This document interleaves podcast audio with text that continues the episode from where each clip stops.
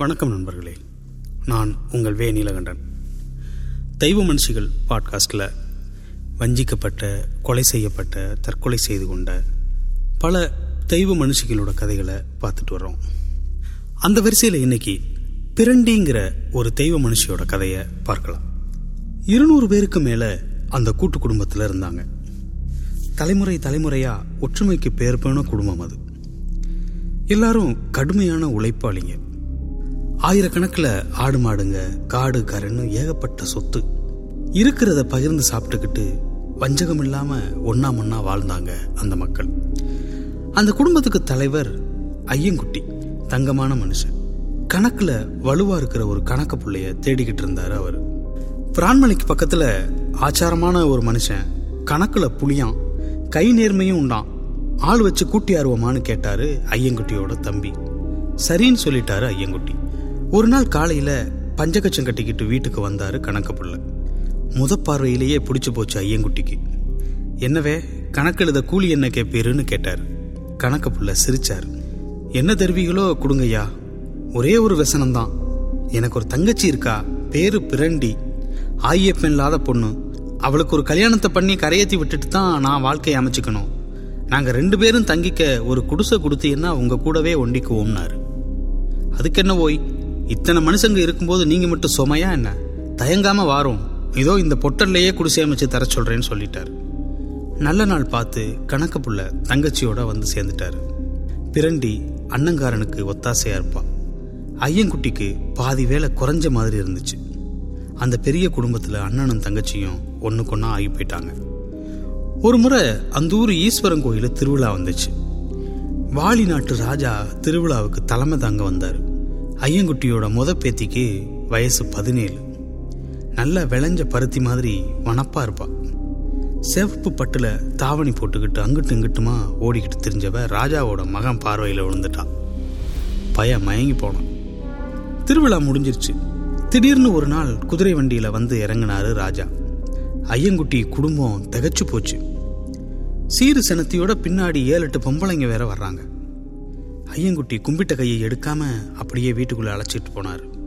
தோ பார்மையா ஐயங்குட்டி உம்ம பேத்திய என் புள்ள அதாம்யா உங்க இளவரசன் திருவிழாவில் பார்த்துப்புட்டான் அதிலிருந்து கட்டுனா அவளைத்தான் கட்டுவேன்னு நிற்கிறான் அவன் விருப்பத்தை நிறைவேற்றி வைக்கிறதுன்னு முடிவு பண்ணிட்டேன். இப்போவே நிச்சயம் வச்சுக்குவோம் கல்யாணத்தை அடுத்த மாதம் வச்சுக்குவோம்னாரு ராஜா. ஐயங்குட்டி வாயடைச்சு போனார். ராஜாவே வந்து பொண்ணை கூடுன்னு கேட்குறாரே தட்ட மாட்டாமல் உங்க சித்தன் ராஜான்னு சொல்லிட்டாரு.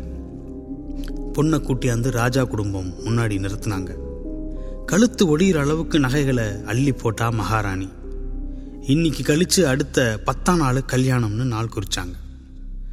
ராஜா அந்த பக்கம் போனாரோ இல்லையோ? இந்த பக்கம் குய்யோ முறையோன்னு குதிக்கிறா ஐயங்குட்டி பேத்தி. அவளுக்கு கூடவே இருக்கிற மாமங்காரன் மேல காதல். அவனை விட்டுட்டு வேறொருத்தனையெல்லாம் நினைச்சு கூட பார்க்க மாட்டேன்னு அழுவுறா புள்ள. ராஜா வீட்டு சம்பந்தம். ராணி மாதிரி இருக்கலாம்னு என்னென்னவோ சமாதானம் செஞ்சு பார்த்தாங்க எதுக்கும் அவ மசியலை. நம்ம குடும்பத்தில் பொண்ணுக்கு விருப்பம் இல்லாத கல்யாணத்தை நடத்துகிற பழக்கம் இல்லை. ஆனால் பொண்ணு கேட்டு போயிருக்கிறது ராஜா. இனிமே முடியாதுன்னா விடமாட்டாரு. மொத்த பேரையும் கொன்று போட்டுருவாரு. என்ன செய்யலாம்னு கேட்டாரு ஐயங்குட்டி. ஆளுக்கொன்னா யோசனை சொன்னாங்க. இறுதியாக ஒரு முடிவுக்கு வந்தாங்க. ஒரு பக்கம் ராஜாவை ஏமாத்த கல்யாண வேலை பார்க்குற மாதிரி நடித்தாங்க இன்னொரு பக்கம் இருந்த பாத்திரம் பண்டம் நகை நட்டெல்லாம் அள்ளி மூட்டையா கட்டினாங்க. கணக்கு பிள்ளைக்கு சந்தேகமாகி போச்சு. திடீர்னு இருக்கிற பொருளை எல்லாம் ஏன் மூட்டை மூட்டையா கட்டுறாங்க. ஐயன்குட்டி கிட்ட கேட்டுவிட்டாரு ஐயா ஏதோ திட்டம் போட்டிருக்கீங்கன்னு தெரியுது. என்னன்னு தெரியல. என்னைய நட்டாத்துல விட்டுட்டு போயிடாதீங்க ஐயா அப்படின்னாரு. ஐயன்குட்டிக்கு பரிதாபமா போச்சு. இப்படி ஒரு மனுஷனை விட்டுட்டு போகக்கூடாதுன்னுட்டு கணக்கு புள்ள எங்க பொண்ணுக்கு ராஜா மகனை கட்டிக்கிற விருப்பம் இல்லை. விருப்பம் இல்லாமல் எங்கள் பொண்ணை பழி கொடுக்க முடியாது. அதான் ராவோட ராவா இந்த நாட்டை விட்டே வெளியேற தயாராகிட்டு இருக்கோம். எங்கள் கூடவே நீங்களும் உங்கள் தங்கச்சி பிரண்டியும் வந்துருங்கன்னு கூப்பிட்டார். கணக்கு புள்ள யோசிச்சாலும் எங்கேயோ கிடந்த எங்களை கூட்டியாந்து குடும்பத்தில் ஒருத்தரா பக்கத்திலேயே வச்சுக்கிட்டிய. உங்களுக்கு ஒரு துயரம்னா நாங்களும் நிற்போம்னு சொல்லிட்டு பிரண்டி அவள் பொருளை எல்லாம் மூட்டை கட்ட ஆரம்பிச்சிட்டா. நாளைக்கு கல்யாணம். இன்னைக்கு ராத்திரி பொண்ணுக்கு ராஜா போட்ட நகைகளை எல்லாம் கலட்டி அவங்க வளர்த்த ரெண்டு நாய்ங்க கழுத்தில் போட்டாங்க. வீட்டுக்கு முன்னாடி அதுங்களை கட்டி போட்டுட்டு மாடுகளை மட்டும் ஓட்டிக்கிட்டு ஆளுக்கு ஒரு முட்டையாக தலையில் சுமந்துக்கிட்டு வேகு வேகுன்னு உயிரை கையில் பிடிச்சிக்கிட்டு நடக்கிறாங்க. பொழுது விடுந்துருச்சு அங்கே பொண்ணை கூட்டிகிட்டு போக மேலதாளத்தோட ராஜா வந்துகிட்டு இருக்காரு. வந்து பார்த்தா வீடு அடைச்சி கிடக்கு. நாய்ங்க ரெண்டும் வாசலில் நின்று ஊழகிட்டுக்கிட்டே கிடக்குதுங்க. போட்ட நகையெல்லாம் நாய்ங்க கழுத்தில் கிடக்கு. ராஜாவுக்கு புரிஞ்சு போச்சு. கண்ணெல்லாம் கோபத்தில் செவந்துருச்சு. கூட வந்த படையாளுங்க வீட்டை உடச்சி உள்ளே புகுந்து தேடுறாங்க. நாய்ங்க ரெண்டும் மிரண்டு போச்சு. கைத்தை அத்துக்கிட்டு தம் மக்கள் போன திசையில் ஓடுதுங்க.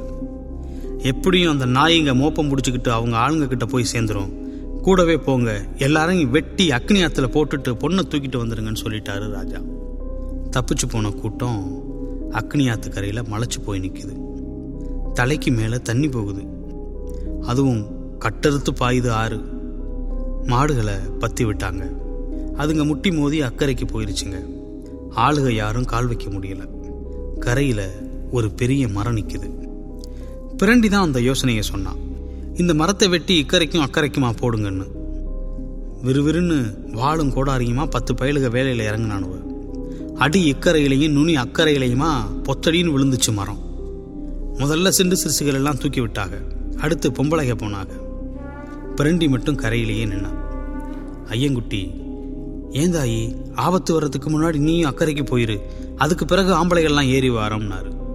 பிரண்டி கேட்கல இல்லையா நீங்கள்லாம் போங்க பின்னாடி வர்றேன்னுட்டா. அதோ கண்ணு கெட்டின தூரத்தில் மோப்பம் முடிச்சுக்கிட்டு ஓடியாருதுங்க நாயிங்க. பின்னாடி தூசியை கிளறி விட்டுக்கிட்டு வரி வரியாக வந்துக்கிட்டு இருக்கானுவ ராஜா ஆளுங்க. ஐயங்குட்டி மரத்தில் ஏறி அக்கறைக்கு போயிட்டாரு. கணக்க புள்ள பிரண்டி வா வான்னு கூப்பிடுறாரு. அண்ணன் நீ முதல்ல போனேன்னு அவரையும் அனுப்பி வச்சுட்டா பிரண்டி. வீரனுங்க கை கட்டுற தூரத்துக்கு வந்துட்டானுங்க. அக்கறைக்கு போக தோதா கிடக்கும் மரம். நொடிப்பொழுதுல எல்லாரையும் வெட்டி போட்டுட்டு பொண்ணு தூக்கிட்டு போயிடுவானுவ பிரண்டி கீழே கிடந்த வாழை எடுத்தா. இடைக்குறுக்கா கிடக்கிற மரத்துல ஏறி பாதியில நின்னுகிட்டா. விறுவிறுன்னு அறுத்தா பாருங்க மரத்தை. இக்கரையில நிக்கிற ஆட்கள் தகச்சு போயிட்டாங்க. தாயி என்ன காரியம் செய்யற மரத்தை அறுத்தா நீ ஆத்துக்குள்ள விழுந்துருவ. ஆத்தோட வேகத்துல யாராலையும் காப்பாற்ற முடியாது தாயி. எது நடந்தாலும் நடக்கட்டும் இந்த காரியத்தை செய்யாதேன்னு கத்துறாரு ஐயங்குட்டி. கணக்க புள்ளையும் கதறி அழுவுறாரு. பிரண்டி ஓடியாந்துருமான்னு அழைக்கிறாரு.